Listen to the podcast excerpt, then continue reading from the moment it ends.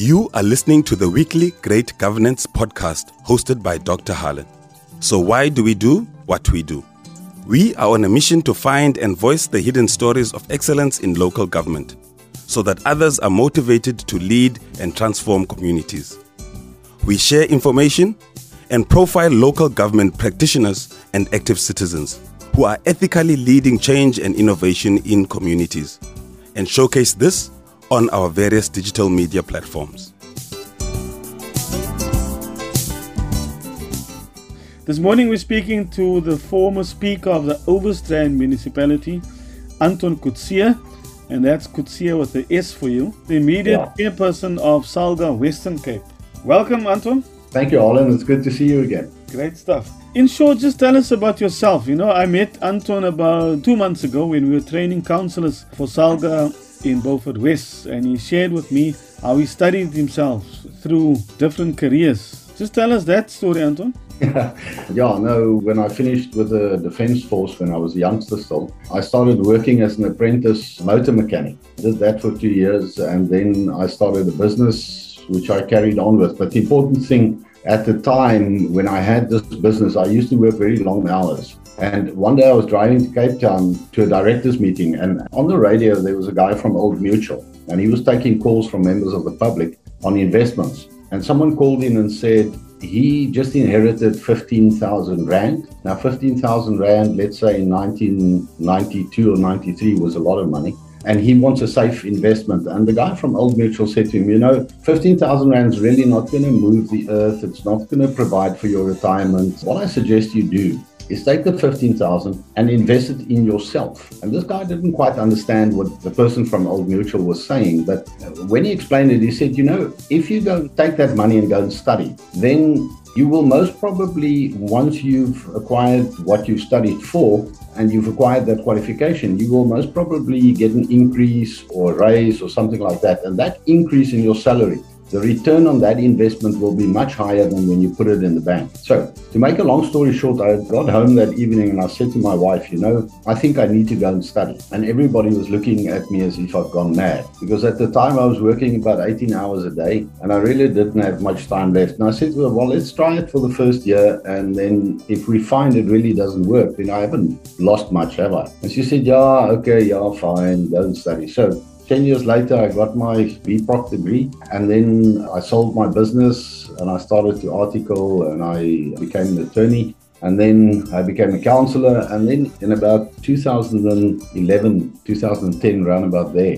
I've accumulated a lot of research on Section 62 appeals, which is the domestic appeal procedure in local government. And I thought, but maybe I should write a book about this. But I wanted this to be an accredited work. So I went up and I saw Professor Bernard Bekink at the University of Pretoria, and I explained to him what I wanted to do. And he got quite excited about it. He said to me, Anton, you know what? What we do, we enroll you for a master's degree, and then you do a full dissertation, and then we submit this to an external examiner and see what they say about it. And then if they're happy, then the university will give you a master's degree and then you have your book. And so this is what I did. And in 2014, I got my master's degree from the University of Pretoria. Obviously, during that process, it required me to do a lot of research and, and, and, to go a little bit deeper into certain concepts in local government, you know, pertaining to yeah. oversight and delegations, the roles of different people in the municipality and how they work together and whose responsibility is whose responsibility and so on. So it was a good learning curve and it also enabled me then to start sharing this knowledge and to do some training. Yeah. Wonderful. So that's about the story. Wonderful. You were a long-standing speaker in Overstrand. You were speaker for 15 years, am I right? Yes, that's that's correct. Three consecutive terms. That's quite an achievement. So what is the long and short of a job of a speaker? What does a speaker actually do?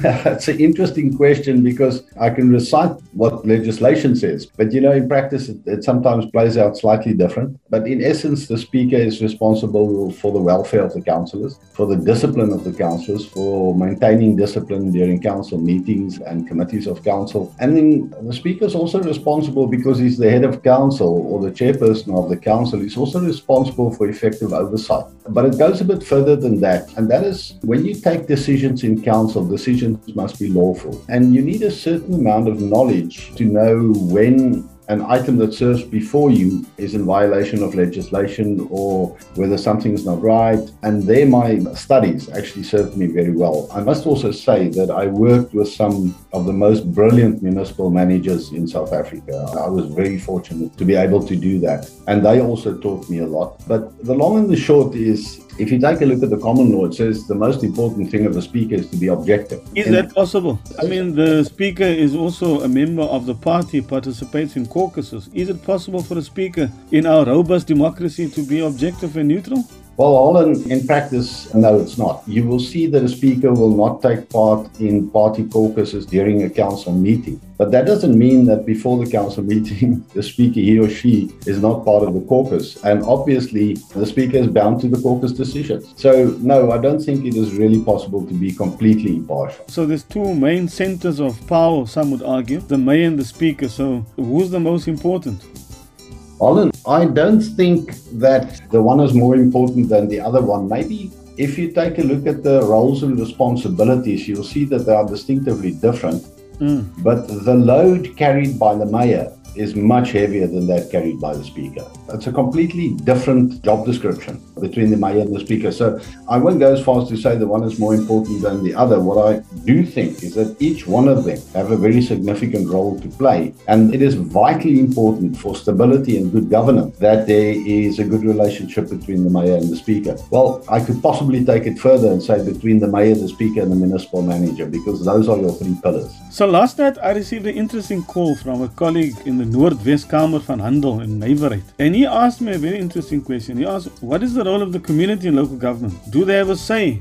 And can they, for example, have an insight into who receive tenders? What is your take on that? Holland, the members of the public or the community uh, plays a vital, vital role in local government. But just to answer the last portion quickly, then I want to get back to separation of powers. Unfortunately, they cannot take part in tenders or to whom tenders are being awarded. But what they can do is they can see afterwards who received tenders through the service delivery and budget implementation plan that serves before council and is obviously a public document. But the reason why the public is so vital is because if you take a look at provincial and national government, you find that they consist out of the executive, the legislature, and the judiciary. Now, these are, I almost want to say, three organs distinct from one another. And for the one to exercise oversight over the other is not a difficult thing. In local government, that's completely different because the legislature and the executive are the same people. So it is virtually impossible to say that the executive or the legislator can exercise oversight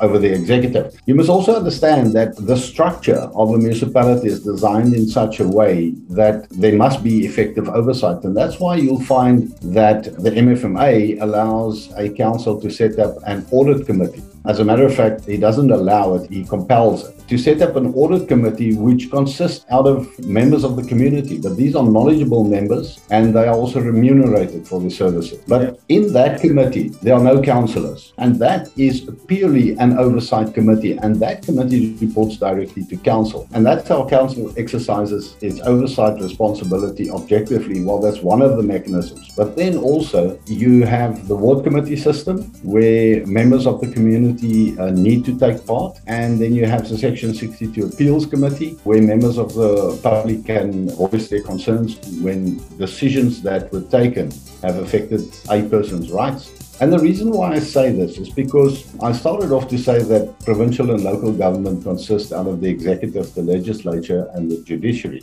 In local government, a municipality consists out of the executive, the legislature, and the public, the members of the public. That flows from the Systems Act. And because of that, you will find that the Constitution provides in Section 152 that deals with the objects of local government. And, and I can't stress this enough. The reason why the word object is being used is because this is the reason for the existence of local government. Otherwise, it would have said the objectives. In other words, something to strive towards. So this is not something we need to strive towards. This is the reason for the existence of local government. And one of them, in section 152, subsection 1e, it says we have to involve members of the community in local government affairs. But that is just paying lip service. I mean, my friend in Noordwes-Kamer van Koophandel feels totally excluded from the process of local government.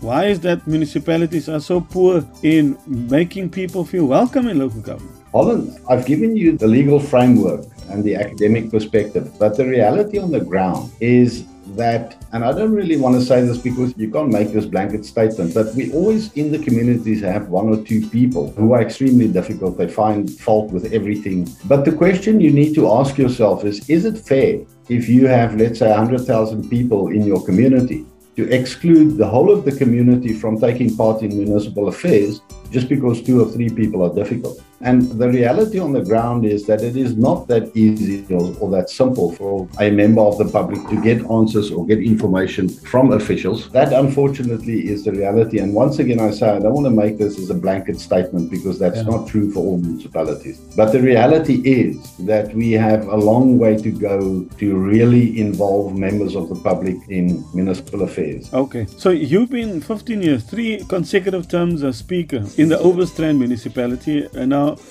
given in the country, you know, the confidence in local government is very low. What have you done, for example, in your term to restore the confidence in local governance locally, there where you are? Well, Holland, that's a good question, but the way how you restore confidence in your municipality, let's not say local government, let's say in your specific municipality, is through stability. And when I say stability, I talk about political stability. In other words, when you have a meeting, you go into your meeting with an agenda and you finish your work. You don't come out of there and throw glasses around and fight with one another. You actually sit down and do your work. So, good governance, stability in council, and the delivery of services. You know, if people get the feeling that they are living in a town where the lights are not working, top street signs are broken, potholes in the roads, stormwater is clogged up, and the things generally are not working, well, then you start to lose confidence in your municipality. But when you live in a town where things are actually working, then I think you've pretty much done what you had to do. So you would argue that it still comes down to just do what you're paid to do, just do the job. Well, basically,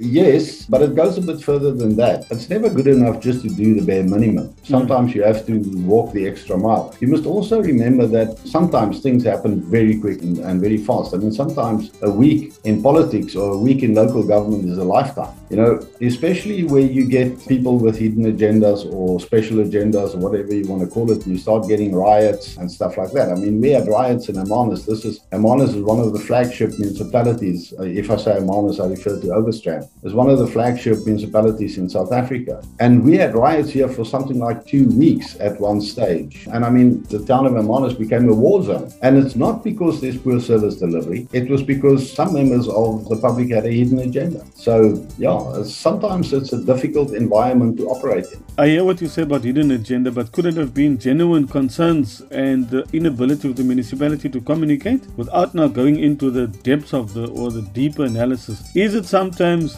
agenda or are there sometimes, you know, because unrest have become almost like the norm. Service delivery protests is almost the norm throughout the country. Is it just agenda or are there really genuine concerns that communities have and they have a perception that people are just not listening to us? Holland, yes, there are usually some concerns, legitimate concerns. Sometimes these concerns pertain to exclusive competencies of provincial government or national government, where they hold the municipality to ransom for something which is not really our problem obviously it's our problem, but it's not our competence. Then uh, through the structures of intergovernmental relations, we have to take hands and, and see how we can sort it out. This is what we've done during the recent unrest in Hermanus, where most of the issues that uh, started off there was due to housing concerns. There was also an incident that started off where a fence was put up, and I can't exactly remember the details of this again, but there was a fence put up next to a boulevard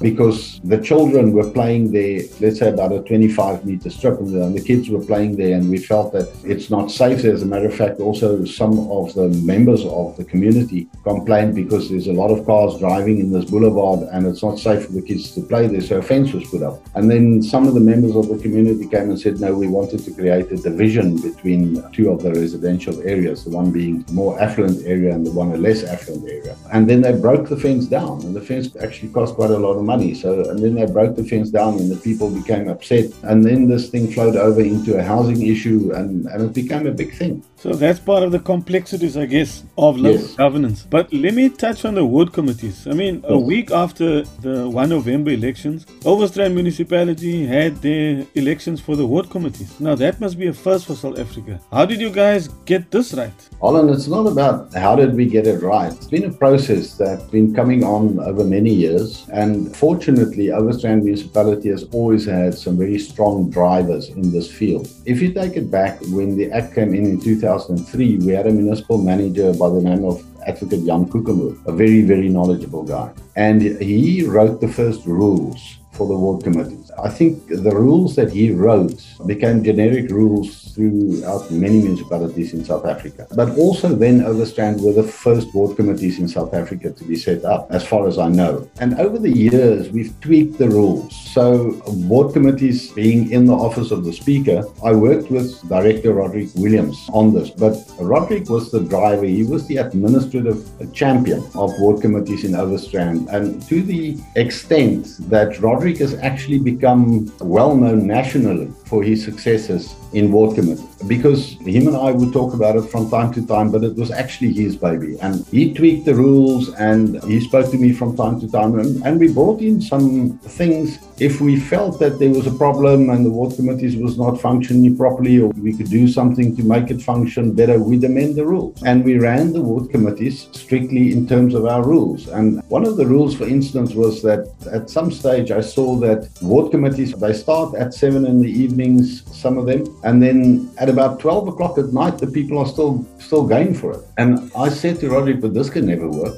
The people uh, will not attend ward committees anymore. Because if you go into ward committee, you have to sit there until 12 o'clock at night. I mean, if I was a member of the public, I wouldn't attend. And as a matter of fact, we could actually see our attendance going down. So we changed the rules. We said ward committees may not sit for longer than two hours. And if you don't finish your business, well, then call another ward committee a week later and carry on with the agenda. And the strange thing was that the one ward committee that was actually well known for carrying on so long, I chaired the next one to see what exactly was the problem here. And we finished the whole agenda in two hours. Some would argue that the chairman should not be the ward committee, the ward councillor. What is your take on that? It may not have to be the ward councillor, but it definitely must be a councillor. If it's not, I think at the moment the Act said it's the ward councillor, but it may create an absurdity where your ward councillor is ill and he cannot chair the meeting on a specific evening, then you will have to use a PR councillor. If there is no councillor who can chair the ward committee, then the speaker must chair it because the show must go on. Yeah. And I've chaired many, many ward committees in my in my times where I chair chairperson of a ward committee would call me and say to me, Speaker, it's not possible for me to be there on that evening. I'm this responsibility or that responsibility. Then I'd, I'd find another councillor to chair the ward committee, even if it's an, an opposition councillor. But some would argue now if the ward councillor is the chair, it creates uh, being a referee and player, and the ward councillor is actually accountable to the community. And by right, the community should be chairing this and not the ward councillor. Let me explain to you why it cannot be a member of the community because the inputs from the ward committee, it is vital that those inputs are carried into the structures of the municipality. So let's say that the ward councillor receives instructions to carry a certain point of view on an item through to the portfolio committee. Then he does that, he or she does that. Even if they don't agree with that, they will still carry the view of the ward committee forward into the portfolio committee. Now, if it's not a councillor chairing, who's going to carry that into the portfolio committee? Okay, I hear your point. I hear your point. Finally, you have now stepped out 15 years as speaker. You've served as a chairperson of Salga Western Cape. If you look back, any regrets and any lessons learned in public office? Oh, no, no. Obviously, there are no regrets. Many lessons learned. Most probably, the most important one is that uh, you may have a point of view, but that doesn't mean you're right. Always be open to be swayed or open to persuasion that you may be wrong in your point of view. There's always two sides to a story. The other thing also that I've learned as far as Salga is concerned is that we sit with this organization in every province, but forget about the other provinces. If I'm only talking about the Western Cape, we're sitting with this organization, which is an absolute hub of knowledge. And maybe not only knowledge, but also statistics. About what is actually going on in the Western Cape on the ground in the bigger picture. In other words, not only in your municipality, but compare your municipality to other municipalities in the Western Cape and then learn from that. But we don't always use it. And the other thing about SALGA is that that information is not exclusive.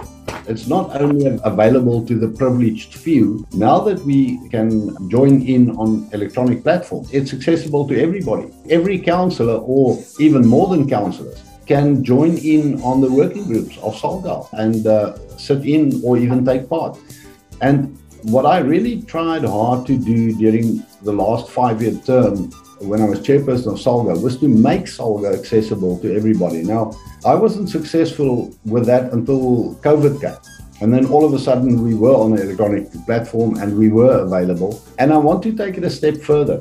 We've written heads of argument, or let's just call it arguments, for members of parliament to argue issues in front of the standing committees because we found that the times that we appear before the standing committees, the members of parliament, especially those who have never been councillors, do not really know exactly what's going down on the ground in local government. Yet we have this knowledge hub that's available and it's also available to members of parliament. We've assisted them to make their arguments, especially when it comes to legislation or new legislation. They must just use it just use SALGA. We have really an excellent provincial director in Khalil Mullagie. He's outcomes driven and he walks the extra mile to be available to municipalities and use him, use SALGA. Okay, final message. You know, you've got a lot of new incoming councillors and members of the community have got rightfully have got big expectations. What is your final message to them? What is your parting shot? My last words out of the grave.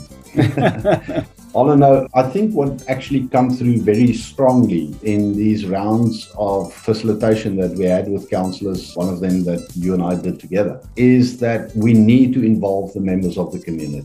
This is how legislation was designed. I don't think we've really gotten it right yet. We need to find ways and mechanisms to really listen to the members of our public. And yes, there are going to be some of them that are difficult, but don't disqualify the rest just because of one or two are difficult. In the Systems Act, there's the ability for a member of the public to bring a motion to council. But then in the same act, a couple of sections later, it says, but this should happen in terms of internal rules of the municipality. Now, if someone brings a motion to council and you have not adopted these internal rules, then you can't entertain that motion. And it's scary how many municipalities still don't have that. When I gave training recently, Langeberg municipality has a portion in their order rules where they call depositions by members of the public. They have it. It's there. You can bring a motion to council. They have the internal um, rules and mechanisms in place, but not all municipalities have that yet. So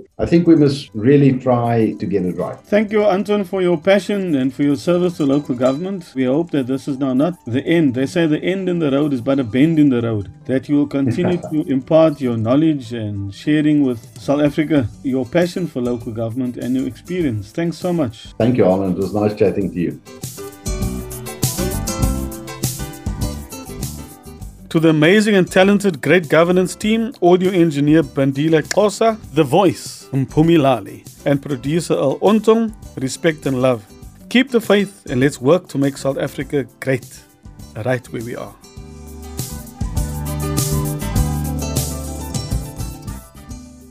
If you loved what you heard, subscribe to our Great Governance podcast that is available free on Spotify, Apple Podcasts, and Google Podcasts. And of course, also on our HRD Governance Facebook page. And don't forget to tell a friend to tell a friend about us. Listen to learn.